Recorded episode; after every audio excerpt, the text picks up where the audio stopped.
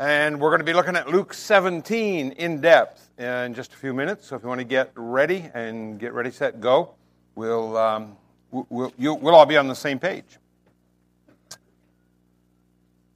Thank you. Thank you. Thank you. Thank you. Thank you. Thank you. Thank you. Thank you, Craig. Thank you. Thank you, Bill. Thank you, Deb. Thank you, Bobby. Thank you. Thank you, Carol. Thank you, Marty. Thank you, little fella. I didn't do it. Thank you, Bob. I'm glad you didn't. Thank you, Matt. Thank you. Thank you. Thank you. Thank you. Thanks, Rick. Thank you. What is so hard about thank you? What is so hard about thank you? Hmm.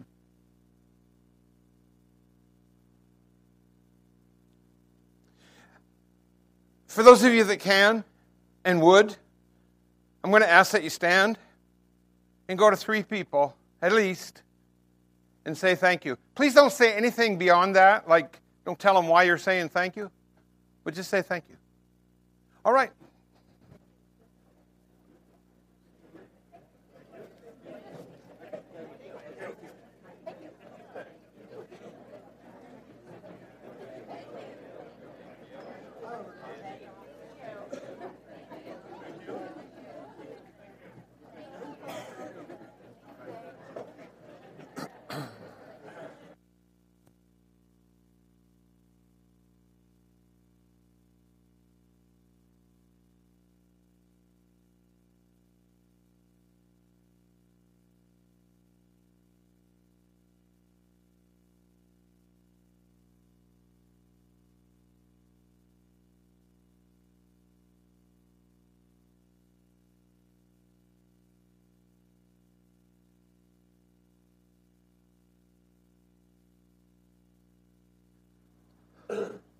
I heard about an episode of The Simpsons. Of course, I watch it all the time. The family was sitting down to, for supper, and Homer asked Bart to give thanks before the meal. If you're a Simpsonite, you probably uh, know the, the episode I'm speaking of. Bart bowed his head and said these words Dear God, we paid for all this stuff ourselves, so thanks for nothing. Now, to some people, that's funny. I think it's tragic. But listen, let's go, uh, let's go one step deeper. Let's drill down. It reveals a real problem that a lot of people, I'm not going to exclude Christians here, have today. They live their lives enjoying the blessings of God, complaining about what they don't have or what they have that they don't like, but never once stopping to say, Thank you.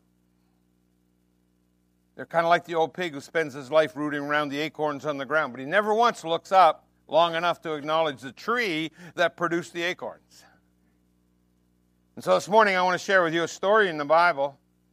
It's a story about 10 lepers whom Jesus healed. Nine of them were like that old pig, but one of them was different. He stopped, he looked up long enough to thank Jesus, the tree of life. Now, I don't know if you realize how horrible leprosy is. I don't know if you realize the kind of fear it struck in the hearts of people of Jesus' day, but it was a, a horrendous problem. Probably the worst social problem of the day. The word used in the Bible for leprosy actually was used to describe a number of different diseases. They all fell into one category, didn't have the advancement in medical science that we have today. But doctors today believe that what most people were suffering uh, from back then is commonly called Hansen's disease. It's what it would be called today. And it starts out as a harmless looking white patch of skin, but it eventually becomes numb to the point that its victims lose all sense of touch. And as time goes on, that patch begins to spread all over the body, including the face, so it's impossible to hide this disease. And then next, it starts to form spongy tumors all over the body, while at the same time attacking internal organs. And because the nerve endings die, victims of leprosy can't tell whether their hands or feet are being harmed, and after a while, parts of the body literally die and fall off. And there was no medical cure for leprosy, and you can imagine that getting it struck great fear into people's hearts. Talking about that time when Jesus ministered here on earth, I want to even go back a little further and, and talk about the Mosaic Law. Because under, because under this Jewish law, it was pronounced that a leper was to be considered unclean. That meant a leper was forbidden to ever enter the temple. In other words, if we put it into today's vernacular, you weren't allowed to go to church and worship with others. You were an outcast. Sad to say, some churches still have those kind of policies. In fact, if you got leprosy, you were no longer allowed to even live with your family because the law required you, according to Numbers chapter 5, to live outside the city wall. So, contracting leprosy meant you essentially lost everything. You lost your family, you lost your job, you lost your money, you lost your friends, all of it. And that's why lepers were literally called the walking dead.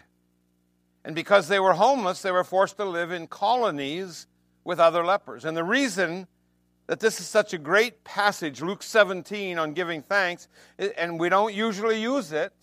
We use some flowery uh, words from one of Paul's letters, or we use something from the Psalms, and those are all good. I'm not denigrating any of those. But we never think to go to uh, Luke chapter 17 and, and speak about giving thanks, because when these 10 lepers got healed, let me tell you something they had a lot to be thankful for. A lot. And as we look at this passage, I think we're all going to see a bit of ourselves in these words. The truth is, because each one of us is either one or the other. Either you're like the lepers who got what they wanted and then went on their merry way, or you're like the leper who stopped to give thanks. Now, which one is it? And I know we'd all kind of pull our halos up straight and get real pious looking and say, oh, no, I'd be the one to come back and be thankful. But let's analyze. Excuse me. And in fact, by the time we're done, I'm hoping that we'll all have a more thankful attitude. Because if you're a Christian this morning, think about this. You too have been healed of an incurable disease, and you have a lot to be thankful for. In fact, from these verses, I want to give you a few of the reasons why I personally am so thankful to God this morning. And so it isn't really a sermon, it's more of a living witness from one healed leper to another. But my question that lies under the surface of all of this as I speak today is why is thank you so hard? Now, the first thing I'm thankful for, just to kind of give you a list of things to be thankful for, is that Jesus recognized my cry. See, Jesus was on his way to Jerusalem, and he came across a border town somewhere between Galilee and Samaria. And let's go to Luke 17, and I want to begin to read at verse 11. And here we, if you'd like to read with me, feel free to do that. Now, on his way to Jerusalem, Jesus traveled along the border between Samaria and Galilee. As he was going into a village, ten men who had leprosy met him. Notice this next line, it's very important. They stood at a distance and called out in a loud voice, Jesus, Master, have pity on us. They really didn't know who they were calling out to. Verse 13 specifically tells us that they're standing now afar off.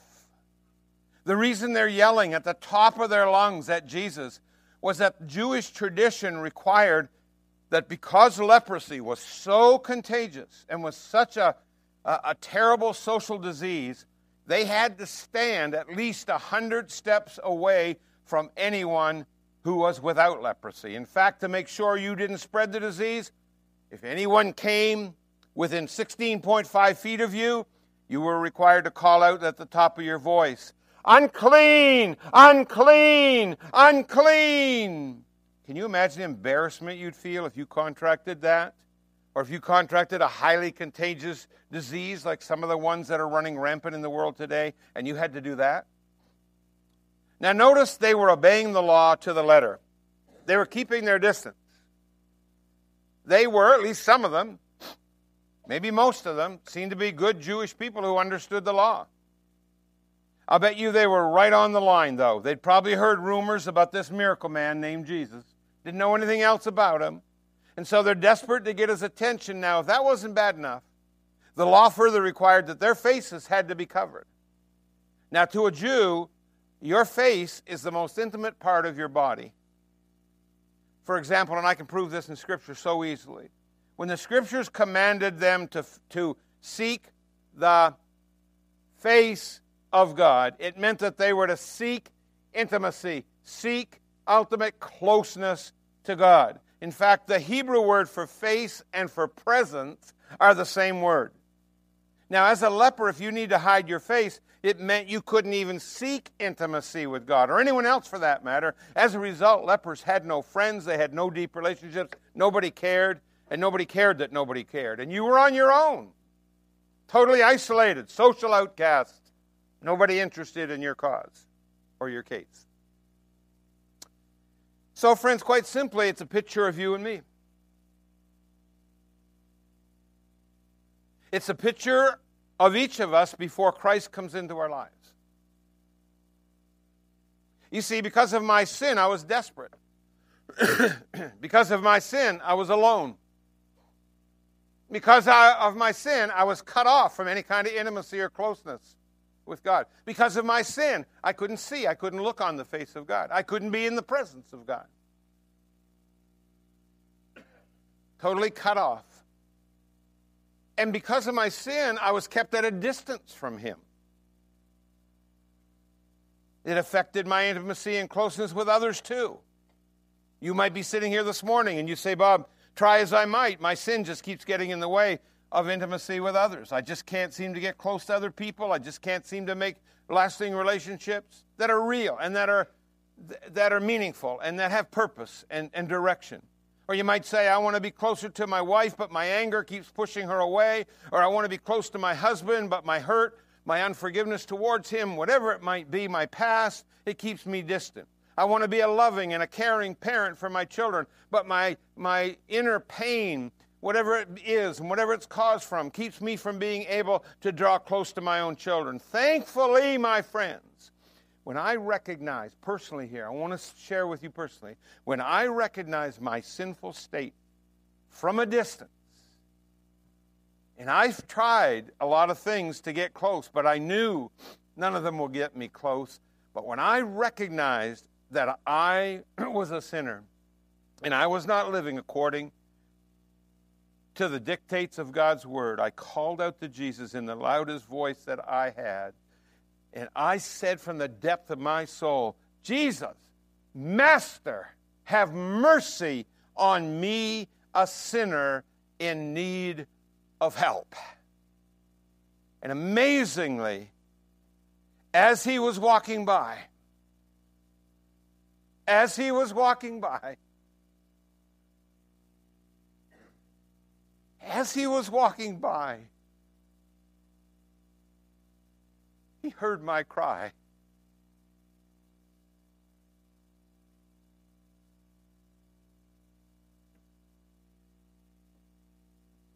Has that ever happened to you? Have you ever cried out to Him in desperation? Have you ever been so far down that you had to look up to see the bottom? And if you haven't ever cried out to Him, from the loudest voice you can muster in the depths of your soul, you should do that. And you should do that today. But why is thank you so hard? Well, not only did he hear my cry, but he stopped when he heard my cry And not only did he look in my direction, but the second reason I'm so thankful to Jesus today is he responded to my desperation.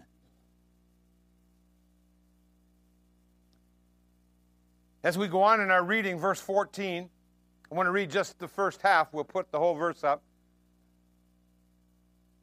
When he saw them, he said, Go show yourselves to the priests. Do you remember? Now, now I'm really going to get you to dig down deep here. Do you remember the first time Jesus looked at you? And, and, and the word that, that the Bible uses here says when he saw them, it, it doesn't just mean he, he glanced at them. Let me tell you what that word means. It means he laser focused on them, he fixed his gaze on them. And, and I'll give you a, an illustration from real life. You guys that are here this morning, especially if you're a married man, did you ever get the look? Don't, don't look at her right now because she'll probably pound you. But uh, did you ever get the look? Huh? How many of you remember the TV series Tool Time? You can admit that. Those of you that wouldn't admit Simpsons, that's fine. But how many of you remember Tool Time with Tim Allen? Okay. That was right after Simpsons. No. Great show. Great show, I guess. I even watched a few episodes. But there was one episode where his wife, Jill, got so angry when she found him hanging out with the guys at the hardware store. That was Tim's favorite place, right? He had promised to come home, and when she found him, she gave him the look. But the rest of that scene was so phenomenal. Grown men were hiding out behind the plumbing supplies. Some were cringing down behind the counters. And if you're a guy, you know what I'm talking about. Well, Jesus gave these lepers the look. He saw them, he laser focused on them. It was intense. Now, when Jesus truly looks at you, I can just tell you, it feels like you're being turned inside out.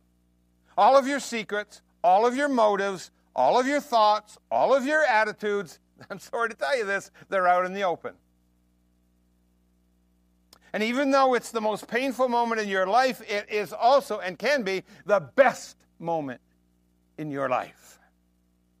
Because you don't have to hide anymore. You don't have to pretend anymore.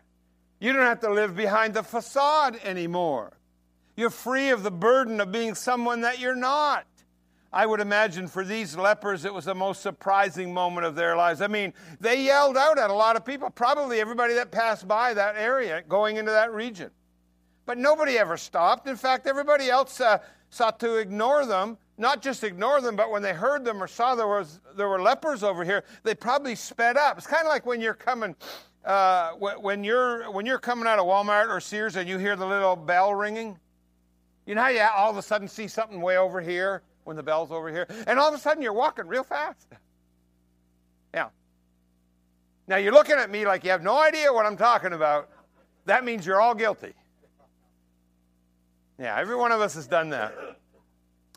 I do try to make some stops. I do try to help that cause, and I support that cause 100%. So I'm not making fun of it. So they had cried out to a lot of people. Nobody ever stopped. Nobody ever paid attention. Nobody ever heard the cry. Nobody ever responded. Nobody ever looked over there. But not Jesus. He responded. And you know, all of us sitting here today cry out to a lot of things. We look for healing, we look for relief, we cry out to other people, we cry out to systems, we cry, we cry out to drugs. We cry out to popularity. We cry out to financial security. We cry out to pleasure. We cry out to all these things, success in the workplace or whatever it might be. But nothing and no one really hears the true cry of our hearts. The cry for relief, the cry for meaning, the cry for purpose, the cry for fulfillment.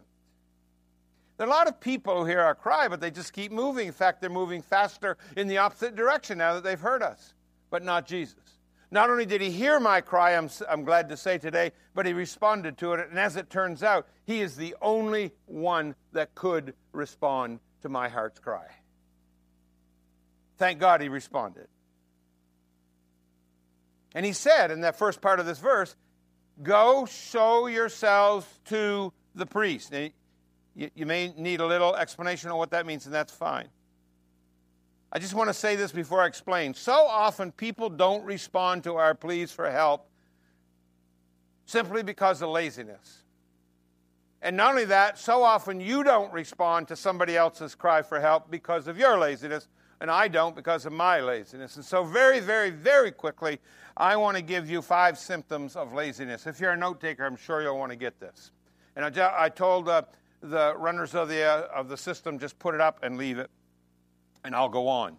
Show thyself to the priests. That may seem like a strange thing to say to somebody, but it was actually a very good thing. There was a custom that went all the way back to Leviticus 13 that said when anyone has a swelling or a rash or a bright spot on his skin that may become infectious, he must be brought to Aaron the priest or to one of the sons who is a priest. The priest is to examine that sore, and if there were certain conditions that went along with that, he could declare that it was an infectious skin disease. When the priest examines him, he pronounces him a ceremonial, ceremonially unclean. It helps, it, he is pronounced unclean. He is banned from his home, from his living neighborhood, from his occupation. He's sent outside the city wall to live in isolation with other unclean people. Now, as bad as that sounds, the only way to make sure contagious disease doesn't spread is to quarantine people. I mean, the CDC, Center of Disease Control here in the U.S., does the same thing today. If you come down with a highly infectious disease that could spread throughout your area or across the country, you're going to be quarantined. That's the way the world works. There are a lot of drugs, a lot of man made programs, all kinds of psychiatric methods they use to try and fix us, but nothing works. And in the end, we end up feeling just as lonely, just as isolated, just as depressed as we ever were, in spite of all the promises and all the talk and all the medical degrees. There's really nothing they can do. The world's answers are just and ineffective, as ineffective against our problems as the priest's instructions were to a leper. All the priest could do was say, Yep, you got leprosy. I declare you unclean. And that's why I'm so thankful this morning. I got to tell you, my heart is, is bursting. I am so thankful because Jesus is the only one. You hear me? He's the only one. There's no church, there's no religion, there's no body of belief there's nothing else. People, I, I, I, meet so many people in the run of week, I meet them even in church, who, who they're depending on some system or some organization or, or, or, or something that it sounds kind of like our faith, but it's, it's not akin to our faith at all, and it isn't centered in Jesus. Let me just tell you this, cut to the chase. Jesus is the only one who can heal your incurable disease. But why is thank you so hard. Third thing I'm thankful for is Jesus removed my sin. I want to read the rest of verse 14. We're just going to put that verse back up there because he said something else after he said, Go show yourself to the priest. And as they went, what happened? Okay, let's read that together. And as they they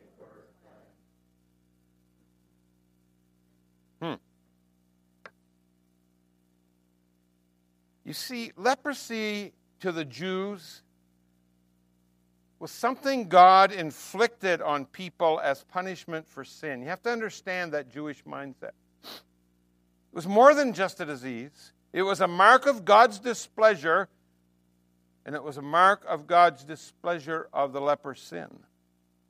The priest, you see, was responsible for declaring a person with leprosy unclean, but it could also work the other way around. If by some miracle you were cured of leprosy, according to Leviticus 14, you could go to the same priest, and after examination, the priest could pronounce you clean. In other words, Jesus was telling these people to go to the priest so he, he could pronounce their healing. And in a very real way, Jesus was telling them that their sins were forgiven. The leprosy would leave as proof of what he was saying. I'm going to connect the dots here, so stay with me. Because that's you. Everything you see that we're trying to paint a little graphic picture of here with uh, Jesus and the, and, the, and, and the engagement with the lepers and the lepers' movements and their words and the words of Jesus and the actions of the lepers, all of that. It's, it, remember now, you're in there and I'm in there. This is a picture of us, folks. We like to deceive ourselves into thinking, oh, well, we're all, I'm sufficient. I've been going to church and Sunday school and, and little kids' school for I don't know how long now. Must be, must be 70 years. And I, I, got, I was a Christian. I got baptized and I've joined 13 churches since. And I just always there. And, and I even, you know, I even, I even clean up before Sunday sometimes. And, uh, well, I, I know I impress the pastor. And and I must impress God too. We, we, we, we, we like to deceive ourselves into thinking that we're so sufficient that we can handle anything and everything that life throws at us. We like to feel so independent. Who needs God? But the truth of the matter is, the moment we are born, and draw our first breath in this life, we are helpless. What is more helpless than a moment's old baby? And I'm not putting babies down. I love babies, but I'm just saying that's a picture. That's a picture of our need. So helpless, so condemned by our own sin and our own way of thinking. Here's what the Bible says in Romans 3:23. You may be familiar with this verse. We all have sinned and come short of the glory. The word actually in the original is the perfection of God. Well, say, well, I don't, my, my standard's not perfection. Well, good for you. My standard is perfection because it's God. I have a perfect Savior. I have a perfect Savior. I have a perfect Savior. What kind of Savior do you have? I have a perfect Savior in all ways without sin. He took on the sin of the world. He who knew no sin became sin for us that we might become the righteousness of God in him. I have a perfect Savior. And that's our standard. You say, well, we can't live up to that. I didn't say you could. I said that was your standard. Say, well, I'm getting by and I'm doing well enough and I don't have any complaints and everything seems to be okay. And all have sinned and fallen short of the perfection of God. And as a result, we all deserve eternal separation from God. I just tell people all the time, I'm so glad I didn't get what I deserve. Don't ever ask to get what you deserve.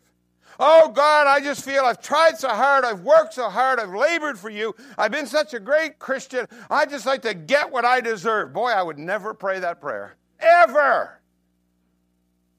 And you will never, ever, ever interface with anybody on this globe more happy or happier about that than I am that I didn't get what I deserve. And I just thank God for that every day. Jesus did what no other man could ever do. He solved the sin problem in my life. Some of you don't know the road I traveled. Some of you don't know my background. Some of you don't know what it was all about. But I want to tell you, as God in the flesh, He died for my sin. He paid the price. He took the punishment of sin on Himself. Why? So I wouldn't have to. Now that's pretty freeing right there. I don't have to. No wonder I can say, I am so thankful this morning because Jesus removed the stain and the shame of my sin. The leprosy of my soul has been healed. I hope the leprosy of your soul has been healed. I just hope that. But why? It's thank you. So hard. Why? Not only am I thankful that He removed my sin, as a result of that, I'm thankful that He revived my hope.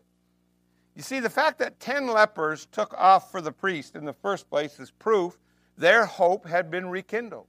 If they didn't think they had been healed or were going to be healed, they wouldn't have gone towards the priest because they knew better than to do that.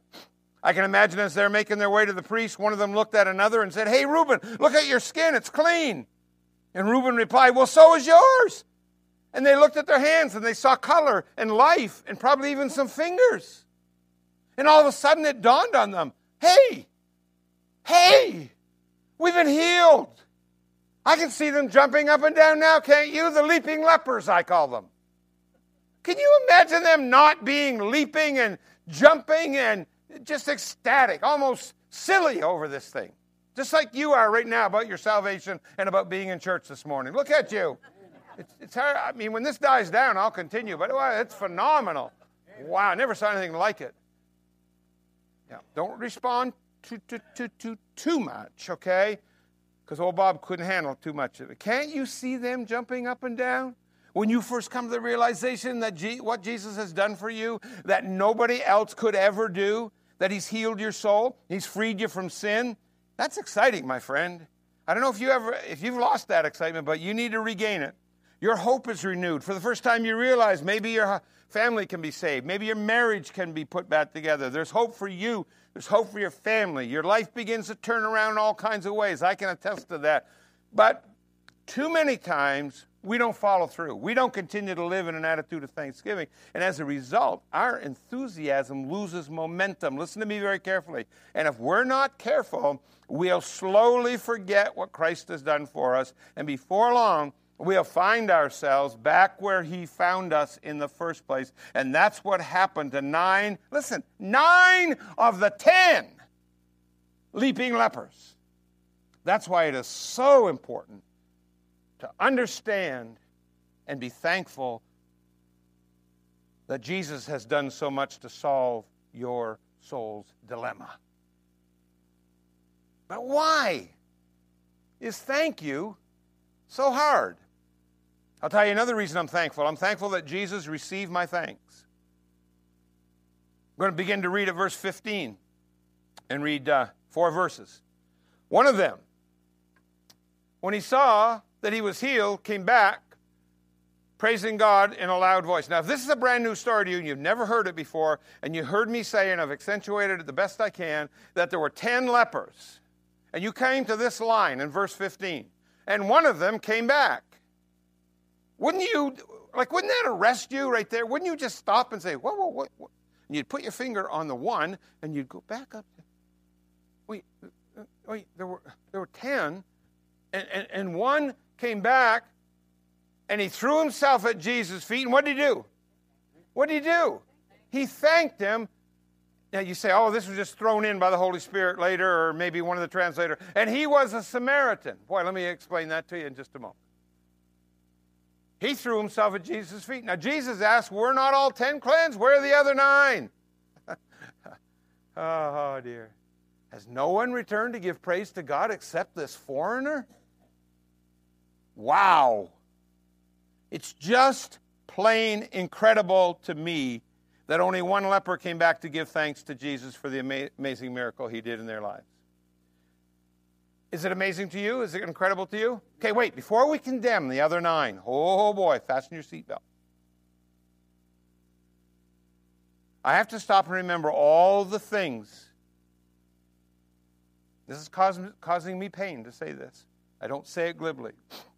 But I have to stop and remember all the things Jesus has done for me that I failed to thank him for.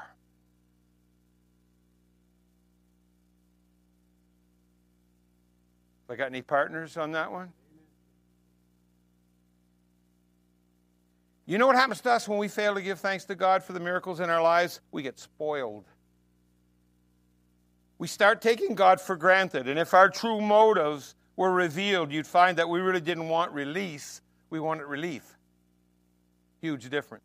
We didn't really want to change our lifestyle, we wanted to escape the consequences of our lifestyle. See, we escape the pain for a little while, but what we don't realize is that unless we continue to seek out Christ, we're going to fall right back into the old pattern of living, and the pain comes back. Listen, Jesus doesn't want to heal you on the outside only. He wants to heal you also on the inside, my friend, and He wants to get down to the root of the problem. So, the big mystery of this story, for me anyway, is what happened to the other nine after the, the, the priest pronounced them clean. I mean, even Jesus was shocked. He said, Didn't I heal 10 people? Where, where are the other? Where are the nine? Well, here's where they are. Some of them couldn't wait. They had to get on Facebook and go to their BFF and tell them all about it. And some, some of them had to go back to their family. Some of them had to get to work because they'd missed a lot of work. They're going to try to get their old job back.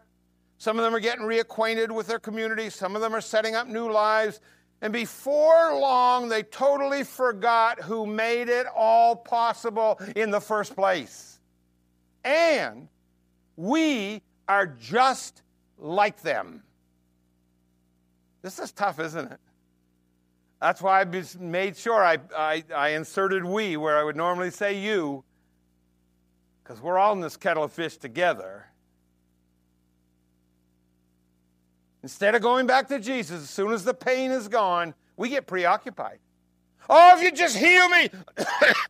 oh God, if you just if, if you just help me get back on my feet. Oh, if you just pay this bill. Oh, if you just give me that new house. Oh, if you just do this, do that, do that, do that. And as soon as we get it,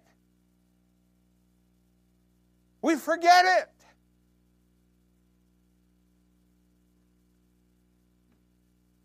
Don't ever forget where you were when Jesus found you. I know where I was. We forget that without Him, none, zero, zilch, zip, nada, none of the blessings you receive would you enjoy. None.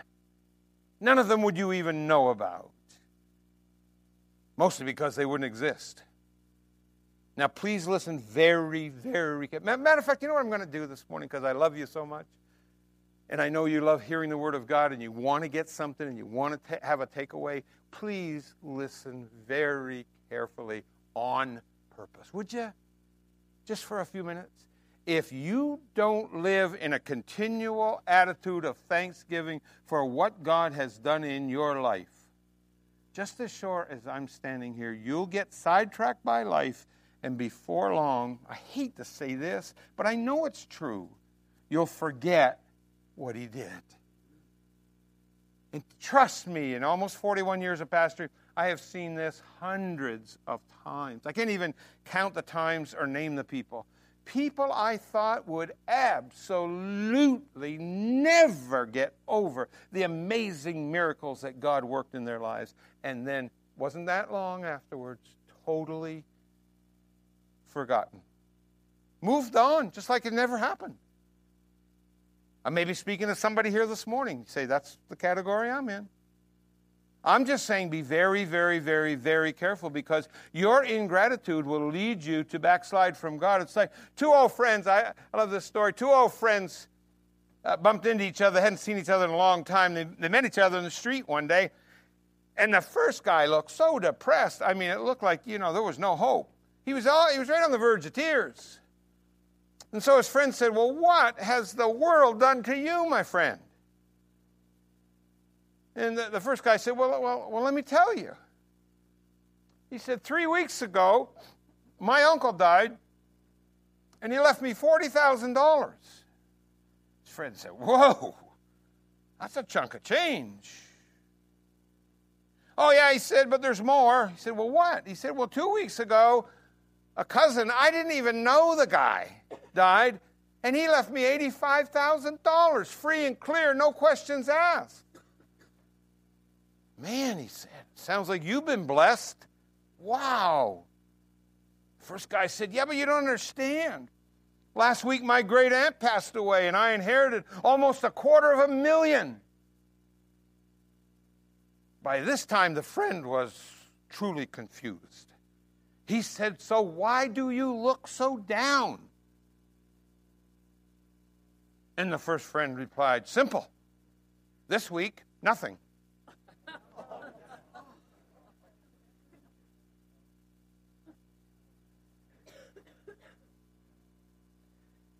That is the trouble with ingratitude. You see, if it's a gift, we eventually come to expect it. It happens with our kids. We shower them with gifts, give them everything they want, and it listen, listen, because it happens with the kids, it happens with us too, and it happens towards God. Emerson once said, I love this quote of Emerson. Hear this quote. He said, If the stars came out only once a year, everybody would stay up all night to behold them. Do you ever think of that? And he said, The problem is, we've seen the stars so often, we don't even bother to look at them anymore. What a statement. When we fail to thank God for our blessings, we get spoiled. But that didn't happen to this one leper. He came back to give thanks. Bible says he fell at Jesus' feet and he praised God. Why? What was different about him than the other nine? Well, there's only one thing, and it makes all the difference in the world. You see, the other nine were Jewish men, but not this man. And I'm putting Jews down. It's not the intent. It wasn't the intent of the writer. It was the Jew writing it. Jesus remarks that this man was a Gentile. He was a foreigner.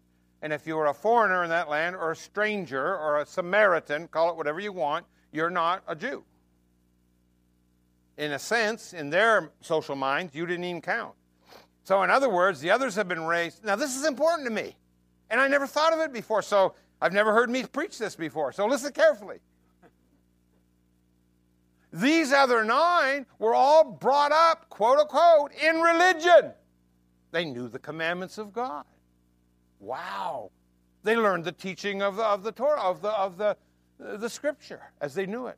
And as a result, they took God for granted. But this one guy, this foreigner, this stranger, this Samaritan, he was a total pagan. Bottom line, the others were content with religion. This man didn't want religion. He didn't even know about it. He wanted a living relationship. The others wanted a miracle. This guy wanted the man behind the miracle. Which one do you want this morning? Which one? And as you can imagine, Jesus was saddened by the others' attitudes. He asked that very question in Luke 17. We just read it. He said, Didn't I heal 10 men? Where are the other nine?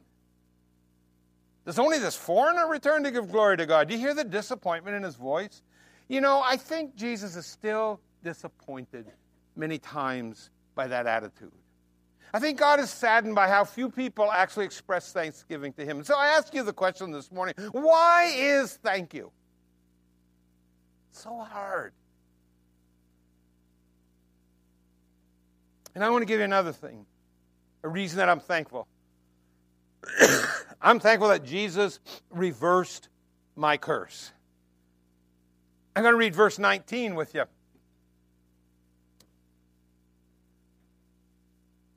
And uh, matter of fact, I'm going to read it with you, and that means you're going to read it with me. So let's all read this together. Then he said to him, let's all read, Rise and go. Your faith has made you. Woo!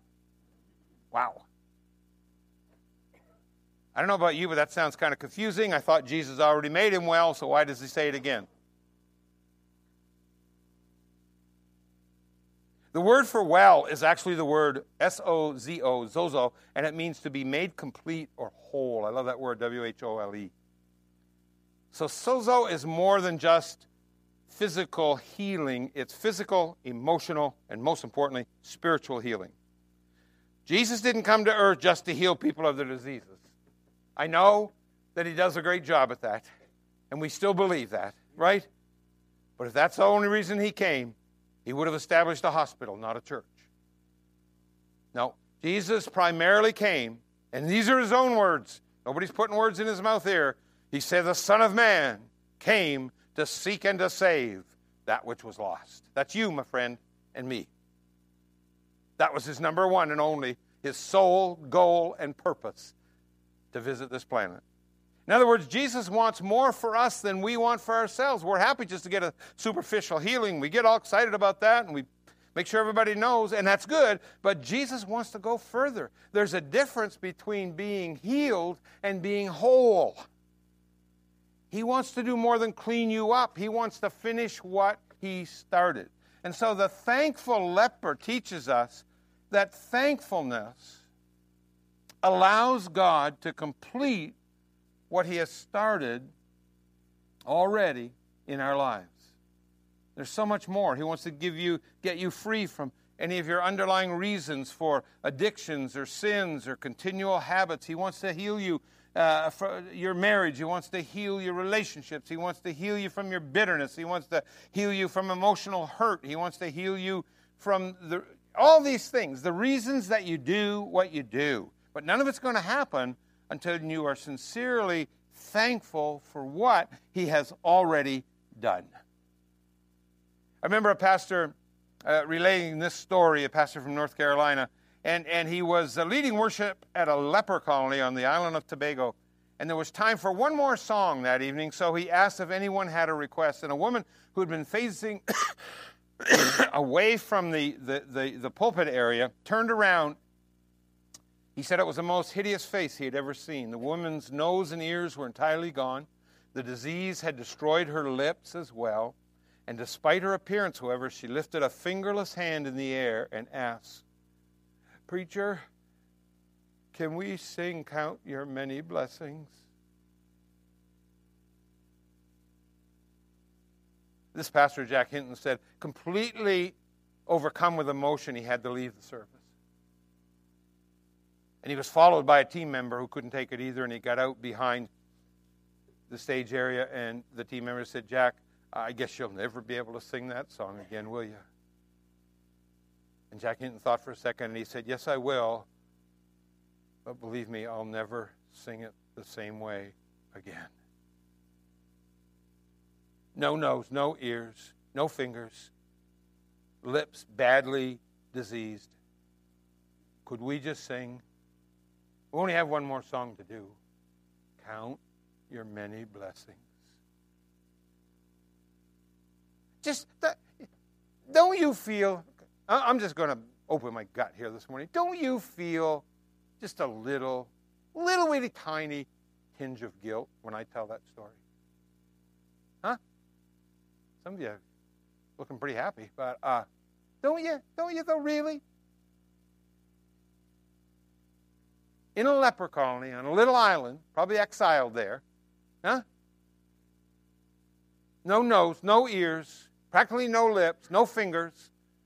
Couldn't we just sing, Count Your Many Blessings? If that were you or me, we'd have our hand up and say, Yeah, can we sing? Let's get out of here and hurry up. Boy, we need to learn some lessons. When Jesus has set you free from sin, you will never be the same.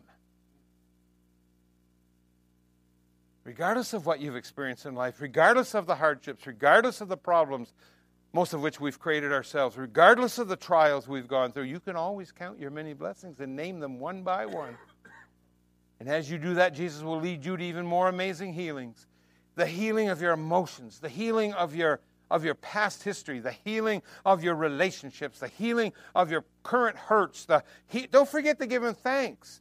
Don't forget before you leave here this morning to give Him thanks. Please do it. And then maybe you'll be in the habit of doing it every day, all day. Don't be like the nine who took their healing for granted. Be like the one who came back to give thanks. And some of you, I just want to say, uh, uh it's, kind of, it's kind of a postscript. In just a moment or two, I'm going to ask the worship team to come. But just before I do, I, I, I want, I have, this has been on my heart for a long time, and I've wanted to share it. And I said, this is the message. I think I can I think I can use this. You only ask for God's forgiveness one time. You say, well, what about 1 John 1 9, where it says, if we confess our sins, he's faithful and just, and that's for Christians. So it doesn't say anything about asking for forgiveness, just say if you confess them. You're already forgiven. You're already forgiven. You are forgiven one time. You may be cleansed more than that. When you realize Jesus has saved us from, from, from ourselves by dying for us and coming back to life again, in that what I call light bulb moment, where it all comes clear, you will see that we really needed God's forgiveness. But let me tell you this God forgave you long before you turned away from Him. He forgave you before you were even born. Now, I don't understand how all that works, but what I do know is we don't need to keep asking for forgiveness over and over and over and over and over and over again. This could set you free today if you'd listen to this. If Christianity isn't about asking for forgiveness over and over, what's it about? Thank you for asking. It's about developing new habits, not trying harder but training our minds to respond wisely. We're human, we're selfish, we want to be in control. And often we're going to just turn away from God because that's what we want to do, and we want to do what we want to do. But we need to learn to say thank you. A Christian writer shared his testimony, and he said, When I was in counseling a few years ago, and he had a serious problem, and I don't need to go into it, but he said, I had to go to counseling. And he said, one of the things I was working through, it was an aftermath, really, of a nervous breakdown. And he said, My counselor told me this Boy, I love this, I love this, I love this. Here's what the counselor said Stop saying, I'm sorry, and start saying, Thank you. I'd gotten myself into this crazy pattern of needing help, getting help, feeling guilty for being a bother, falling apart, and then over and over and over saying, I'm sorry, I'm sorry, I'm sorry, I'm sorry. I was surrounded by people who wanted to help me, but I felt so guilty for making such a mess. My counselor, now a few years out, this guy says, My counselor was absolutely correct. If someone helped me, I immediately said, Thank you. It was no, I'm sorry, thank you. The guilt never came when I did that. I stopped falling apart and my pitiful, I'm sorry, I'm sorry, I'm sorry, I'm sorry cycle never started again. So today I say, thank you, Jesus. Worship team, you come. In Paul's first letter to the church at Thessalonica, 1 Thessalonians 5 16, here's what Paul said Rejoice always. 17, he said, pray continually. 18, he said, give thanks in all circumstances. If we didn't know what you say, I walked in this place this morning and I had no clue what God's will is for my life. And I didn't know last week this time. I didn't know last year. I didn't know when I became a Christian. I don't think, Pastor Bob, I even know today what God's will is for my life. Well, if you listen for about 30 seconds, you will find out. So listen on purpose. joyful, thankful prayer in all circumstances, all day long, 24 7, 365, no matter what happens. That is the will of God for you. See, happiness, think of that word, happiness depends on what happens. Joy is a gift of the Holy Spirit. Happiness external, joy internal, and eternal. And what does the Holy Spirit remind us to do? Just simply turn around and say, Thank you. Why is it so hard to say, Thank you, thank you, thank you, thank you? Thank you.